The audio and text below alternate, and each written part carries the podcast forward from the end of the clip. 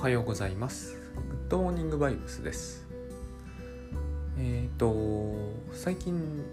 立て続けに本2冊、KDP から出していまして、えっ、と、佐々木さん自分の時間がないんですという、確かにこれよく考えてみると疑問系じゃないんですよね。相談っぽいタイトルなんですけど、相談にはなってない。ある意味現状を言ってるっていうのに対して私が受けるっていう形になっている。でもあの現実のカウンセリングって実はこういう切り出される方が多いんですよね。これこれこういう悩みがあって何とかしてくださいっていうそんなに単刀直入というのかストレートなのは実はめったに聞かなくてえっ、と重くというか難しくなればなるほどほとんど何も発さない人みたいなのがいらっしゃっているらしくて私そこまではないですけどで例えば1時間なら1時間の59分ぐらいになっていきなり死にたいんですみたいなことを言うみたいな話よく読むんですよ。だから時間の区切りは大事っていう話もあったりします、えー話がすっ飛びましたが、えーという本が出てますんでまあよろしかったら、えーあの多分ですね今こういう事態が進行してるんですよ。まあちょっとコロナがすごく、えー猛威を振るったためにすごく引っかき回された感じはあるんですけどやっぱり全体的傾向として紙の本離れっていうのはもうあのとどめようもない勢いで進行してきてるんですね。ずっと何年もの間。でここ12年は極端なんですよ。その反動みたいなのもちょっとあって少し回復基調も感じられるんだけどまあとにかく凄まじいんですよね。全体で見れば。で一方で電子書籍っていうのがもう普通に伸びてきてこれもかなり堅調に伸びているんですよ。で多分ですねこの KDP というのは月額1000円ぐらい払うとそのアンリミテッド対象のものが無料で読めると。これはですね、ってみれば何て言うんですかね。うん。月額制の図書館を電子で持ったみたいな感じで多分これが一つ一軸になるような気がするんですよね。著者にとっては、えーこれでだけで食べられる人は多分かなり一握りに限られるでしょうけど、えー、とこれが連載での収益の代わりになるとかねそういうのはあると思うんですであと有料の電子書籍。これは多分今後出版社さんが出してくる本の電子書籍がほぼ紙と同額で同額の8掛けぐらいかな。出てるのが主流になる気がします。それと紙の本みたいな。この3軸でやっていくっていうのが多分、えー物書きのかなり、えー多くの人が占めるその中でも紙を出すのは、えーと多くの人にとって難しくなり私にとっても難しくなってるんですけど難しくなっていく一方な気がするんですね。なぜなら紙は今となってはもう贅沢品なので、えー電子で出せるしネットで読めるのでつまり紙の本をわざわざしかも、えー Amazon じゃなくて本屋さんに行ってまで買ってくださる方当然そんなにたくさんっていうことは昔みたいにたくさんいるってこと他の手段がいっぱいあるわけですからね。考えられないのであえて買ってくださるという形になっていくと思うんですね。しかも、えー紙でなければ嫌だ。例えばうちの父がそうなんですけど紙でなければ嫌だ。うちの母にだっては紙じゃないと読めないという人なんで、まあ、そういう世代にとはどうしてもだんだん減っていかざるを得ませんよね。だから確実にこの流れは進んでいき、紙だけでやっていくっていう人は多分ほぼいなくなるという。今でも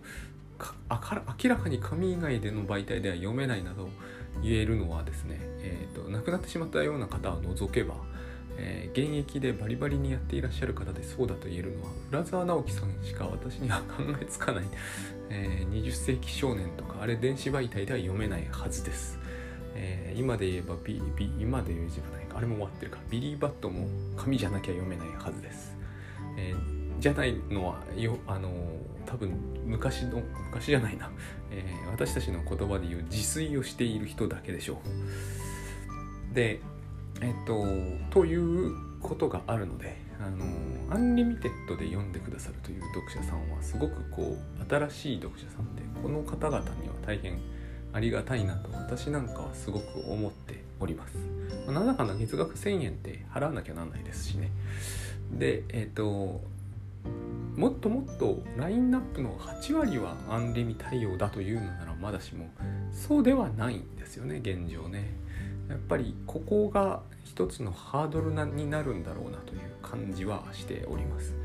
いずれにしても、えー、なんだかんだ言ってですねあのインターネットというのは無料のワールドじゃないですか、えー、お金を払うというのもようやく最近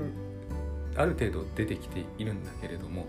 えー、無料のワールドなので無料の地続きの中で読めるということは大切なんだよなとは思うんです。まあ無料じゃないんですけどねアンリミは。でもまあ本の8割がもし無料で読めるようになったらそれはもう無料に限りなく近いですよね。あとはそれでどれだけの人がやっていけるのかみたいな話だと思うんです。すでに6分経過してるんでまあ私はえー、商業出版からのものは私のコントロールではないので、えー、無理ですが、えなるべく自分で出すものはアンリミでというかほぼ全部アンリミでいこうと思っています。で、えっ、ー、と商業さん出版社さんとの契約があるケースでもあのなるべくお願いしてアンリミに対応してねという話はしてます。特にですね時間が経ったものはそうじゃないと読まれなくなっていくとしか思えないので、まあ、そうしたからといってですね出版社さんの方のメリットが、まあ、当然ないないとは言うことはありえないんだけどすごく薄くなってしまうわけですよね。だからわざわざやってくださるケースはあのそう多くは望めないにしても今後こういう流れになるはずなのでえーと、いくら紙がある程度回復したとしても私の本でもう巷で見かけなくなったものが、えー、わざわざ書店さんに置いても置き直してもらえる理由はありませんから、えー、そういう意味でですね他の著者さんもそういう風な流れになった方が多分出版でやっている人全体にとっては、えーと、その方が、えー、やっていきやすいんじゃないかなというふうに思ったりしてます。これで7分。えーと、えいつも通り、えー、喋るっていうのは時間がかかることなんだなということを考えさせられますね。あのー、本題に入りますと先日あのブログでえツイッターで出回ってきたものでですね、えー、まああの要は離婚した話を読んだんですよ結構長かったんですけど、まあ、大変大変こう面白い話だなと思いましたでこの話の話を取り上げるとどうしてもですねやっぱ性別的な話からこう何かを批判してるみたいにな聞こえてしまうかもなんですけどそういう意図は全然全然ないんです。何と言ったって他の人のことですからね。でプラスえっ、ー、と何て言うのかな夫婦のどちらの言い分もよくわかる気がするんですよ。一応子育てをしてきているしで子供がある程度より大きくなっちゃうとですねこれは過去にあった自分の話として読めるんでまあその気楽なんですよね言ってしまえばね、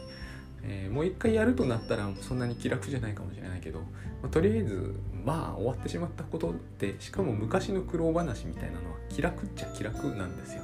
どっちからの立場で見るとかいうことを特にしなければね。でこれ離婚されているんですけれども要はですね要は、えいろいろなお話があってやっぱり個別の事案個別のケースっていうんですかね。個別は個別なんですよね、えー、夫は育児に協力的で、えー、誰もが羨む、えー、素敵な夫だったんだけど離婚したという円満にしかも離婚したかのような、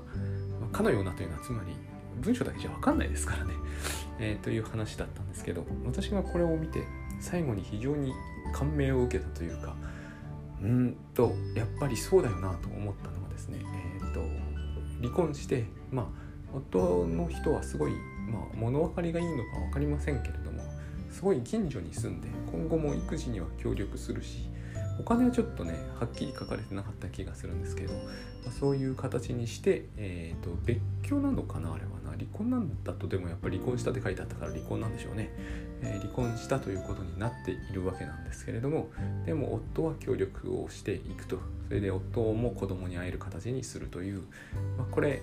現在の取り決めがどうであれ今後どうなるかはちょっと微妙なところかもなとも思いはしましたがそれよりもその後ですごい奥様の解放感が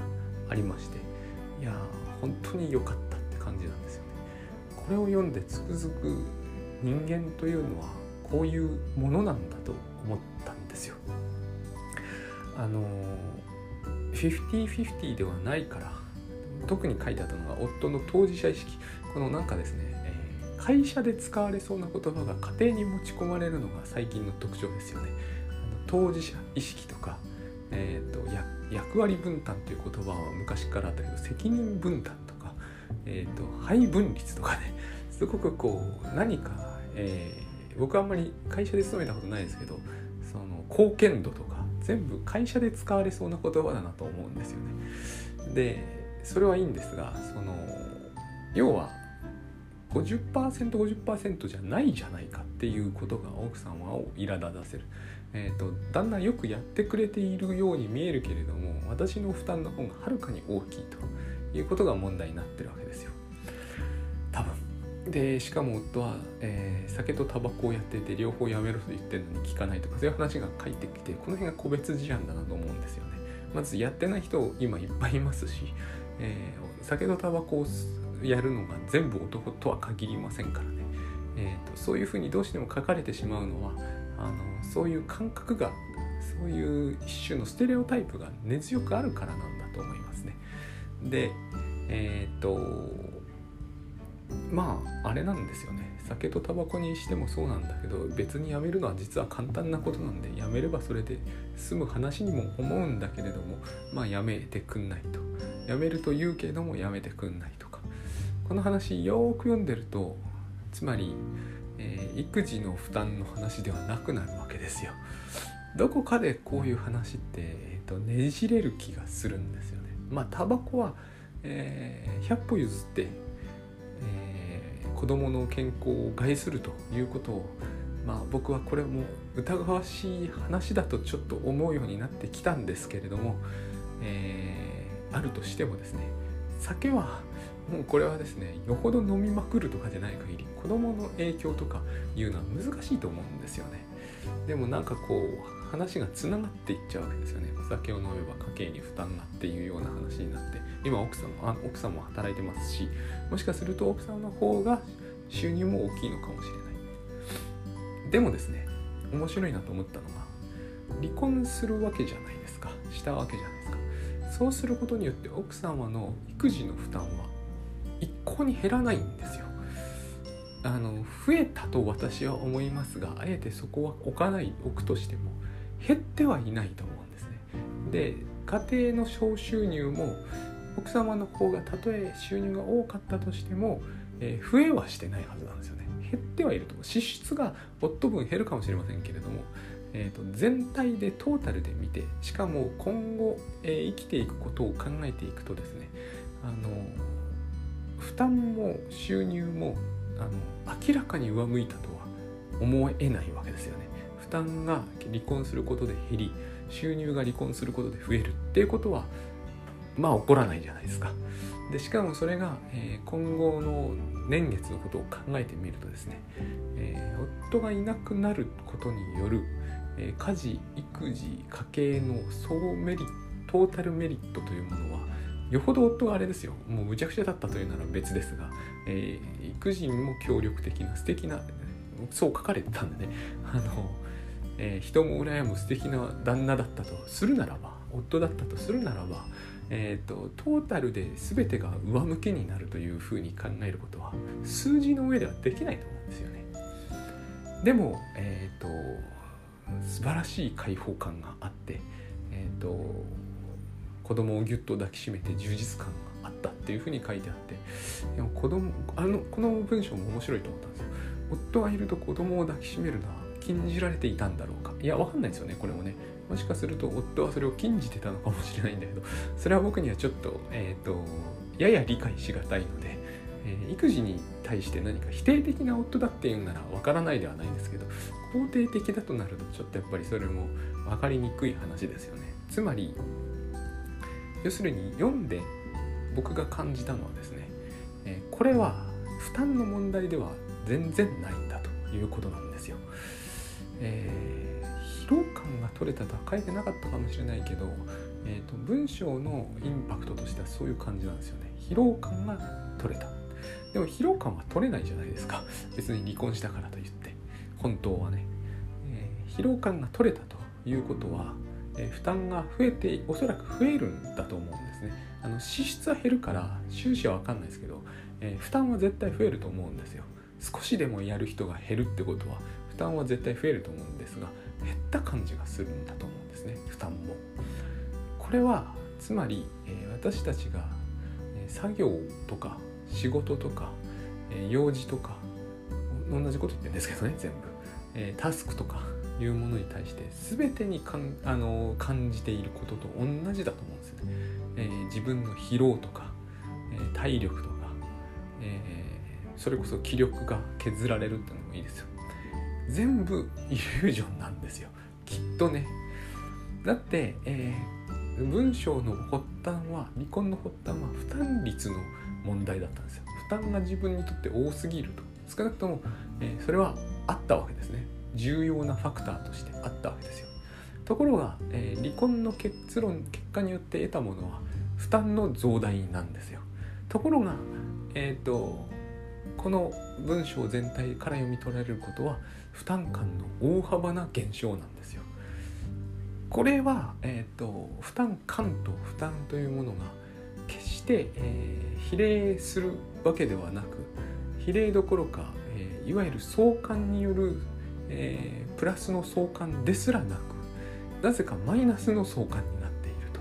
いうことですよね。矛盾ではないですよ。負担と負担感は違うものですからね。ポイントは負担が仮に増えたとしても負担感が減るということは起こるということだと思うんですねしかもこれは夫が憎かったとかあのこの番組で何度か紹介させていただいてしまったあの、女医さんのお話とかとは違うんですよ、えー、夫に対して悪意を覚えたとか悪意は覚えたかもしれないけど少なくともそんなにこう強い、えー、憎悪感情は入ってきてなかったんですよ文章を読む限りではつまり夫が肯定的に捉えられていてもなお結婚している場合における負担よりも離婚した時の負担増の状態の方が受け入れやすいというほどに不公平感というものが問題だったわ。ということだと思うんですよ。それ以外あの合理的に解釈できなくなっちゃうんで。で本人もその問題なのはその離婚後の話なんですけど、えーと、ともしこれで結婚が続いていれば50-50じゃないキーッとなっていたと書いてたんですね。でも今はそうじゃなくてとてもこうあの開放感があるみたいな感じなんですよ。これはつまり負担が減らなくたっていいんだと。公平であれありさえすればいいんだということだと思うんですね、まあ、もう一つありますよね。もう一つあるのはつまり、えー、不公平だから、えー、やはり罰さなければいけないというのはあると思うんですよ。でこれは離婚が一つの罰に離婚を両者が円満に納得してそれが罰として機能しただろうかというのもあるにせよやっぱり一つの罰に近いものだとペナルティみたいなものなのかなとは思うんですね。そういう意味でのスッキリ感っていうのはあったと思うんです。で、えー、っと私はこれを読んで、えー、っとこれが理不尽だとか、えー、この考え方おかしいと言いたいわけではないんですよそうではないんですよ私が言いたいのは人はこんなにこの種のスッキリ感を大事にするんだと言いたいんですよ。えー、ことが離婚だから、えーと、こういうことって何かなんかここまで考えてここまで検討して分析するに値するみたいな感じで言ってますけれど、えー、私たちはこればっかりやってる気がするんですね。みんなのみんなではないかもしれませんけど夫婦喧嘩っていうのは、えー、100%これだと思うんですね。すっきりしたいというなんとかしてこの釣り合いを取ってですね釣り合いを取ってというのは例えば、えーと、一番こう極端に言えば私が、えー、例えば私が全く悪くない事例何でもいいんですけどね、え、例えば間もなくクリスマスですがクリスマスケーキを、えー、私が、えー、私がではないな。私は食べないんですよね。食べれないから、えーとで奥さんがケーキを焼くしようとしたら売り切れていたと。でキーッとなるわけですよ。買えなかったからね。お前が食わないから。食わないとか言うから、えー、こんなに遅くなってしまって遅れたんだって言われたらカチンとくるじゃないですか。そういうことはかつてあったわけですね。ででですね、えー、ここで私が考えることはすっきりしたいということなんですよ。すっきりするために言い返すわけですよ。でここで黙っているとえ、ー、と佐々木さんが一方的に損するじゃないですかって言ってくださる方は大勢いらっしゃるんですね。でも私はこの感覚この損をするという感覚と、えー、さっきの離婚をして解放感を得るという感覚が全く同じものだと思うんですね。つまり私が理不尽なことを言われて言い返すことによってバランスが取れるというのはおかしいんですよ絶対に。何のバランスが取れるのかと。でそれを考え始めると何のバランスも取れないんですよ。バランスっていうのは重さの話ですからね。基本的には、えー、お互いが言いたいことを言い合ってすっきりし合うことでバランスが取れるっていうのは一つのはっきりイリュージョンでこれを私たちは離婚であろうと負担であろうと何であろうと適用してえー、適用可能だとしかも適用可能だという現実の方がはるかに客観的だとみんなで信じているところがあるんだと思うんですね。だから一方的に言われてるだけでは佐々木さんが一方的に損をしているって言ってくださるんですよ。少なからぬ方が。人によってはあくまでも、えーと、男女の関係では女性の方を持つという方もいらっしゃると思うんですよ。でもそうだとしてもですねやっぱりこの話バランスの問題になっちゃってるんですよ。えー、奥様は日頃大変なんだからそこで旦那さんは優しくしてあげて初めて釣り合いが取れるみたいな言い方をするじゃないですか。どっちにしても話が釣り合いになってるんですよね。で私は釣り合うことはありえないし物事釣り合いが傾いたという観念を持つこと自体が、えー、多分この種の問題を一層ややこしくしていると物事あの誤解か行き違いかおかしな行動なのでややこしさはあるんですよねそこには。でもこれを、えー、釣り合いとかバランスとか50%とかいう話に持ってったところでちっとも、えー、ほどけやしないんですよね。ほどけた気がするかもしれないけれどいわゆるすっきりするということによって。ということをですねこのブログ記事でつくづく読んでつくづく納得したんですよね。えー、っとそうかな？そうかなと思ったんですよ。そうこのつまり負担感というものが問題であって負担は問題じゃない、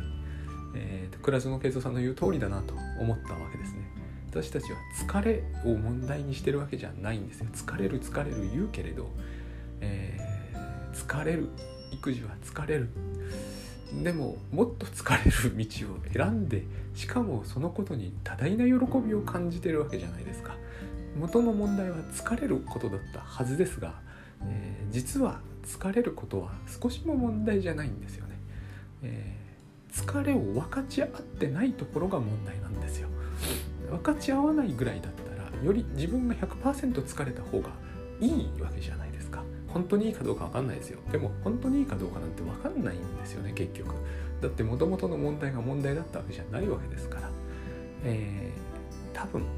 当事者意識って言葉もそうですし多分もともとあったのはえー、と言ってみれば自分だけ不公平感を背負わされるような関係を持とうとしたわけではないということだったと思うんですよね結婚生活において、えー、実質的な負担そのものは問題になってなかったんだと思うんですよ最初から。もちろんそれは育児は疲れますからそれは事実そうなんですけれども、えーと、でもですね多分、えーこれ測定できないものを無理やり測定するからいくらこの話をしても無駄な感じはするんですが疲れることが問題ではないんでしょうね。まして私たちのタスクとか作業とかこう、うん、用事とかは多分全く疲れが問題になってない気がします、えー、最近思うんですよ。これ何度か話したかもしれませんが娘がだんだんこう用事を言いつけてすぐ動かなくなってきたんですよ。これを僕は成長と呼ぶんですよ。だから私は成長という概念が、えーと、ポジティブでも善でもないと思うんですよね。ただ成長は必要だとは思いますけどね、えー、3歳とか4歳のことを頃5歳6歳7歳になってもうちの子は随分親好きだったからパッと飛んでいって何でもしてくれたんですよ。上2階行って取ってきてとか言っても大概大人嫌がるじゃないですか。走って2階に行ってすぐ取ってきてくれたわけですよ。さすがに最近動かなくなってきたんですよね。これを僕は成長と呼ぶんですよ。呼びたいわけですね。人は、えー、自我が成長するとこうなりますよね、えー、親が言った通りに手足のように動くというのは、えーと、自我が未発達だからできることであって自我が発達すると動かなくなってくるわけです、えー、思春期の頃って一番疲れてるじゃないですか、えー、親の50倍ぐらい50倍は言い過ぎだな。で 5, 5倍から8倍ぐらい体力あるんですけどね実際には。疲れてますよね思春期の頃って。うぜえうぜえって言ってました私も。当時の言葉でですね。何をやるにも鬱陶しいんですよ。あれ非常に面白いんですよね。自我が急成長している頃ってああなんだなと思うんです。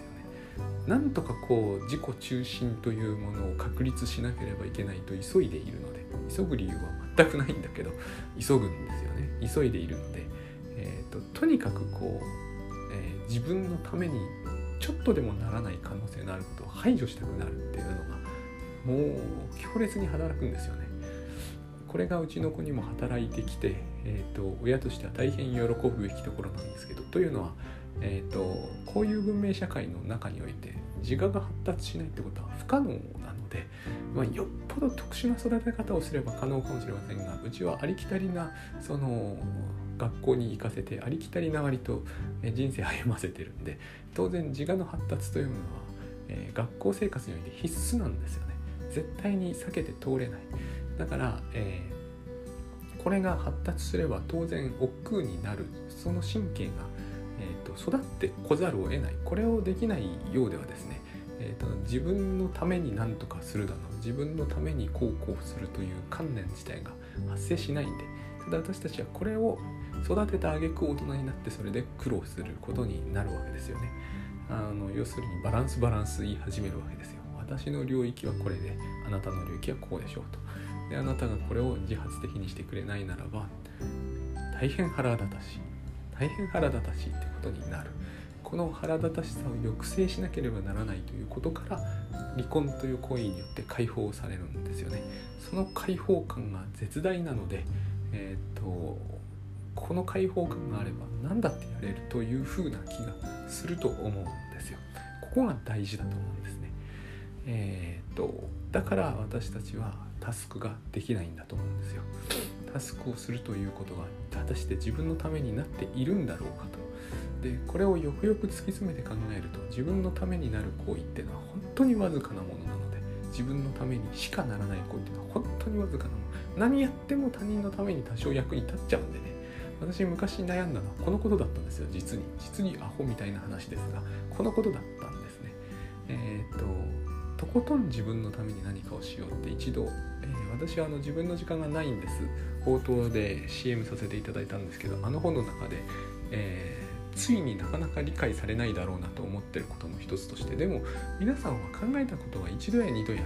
50度ぐらいはきっとあると思うんですよね。本当に純粋に自分のためだけになる行為をしたい。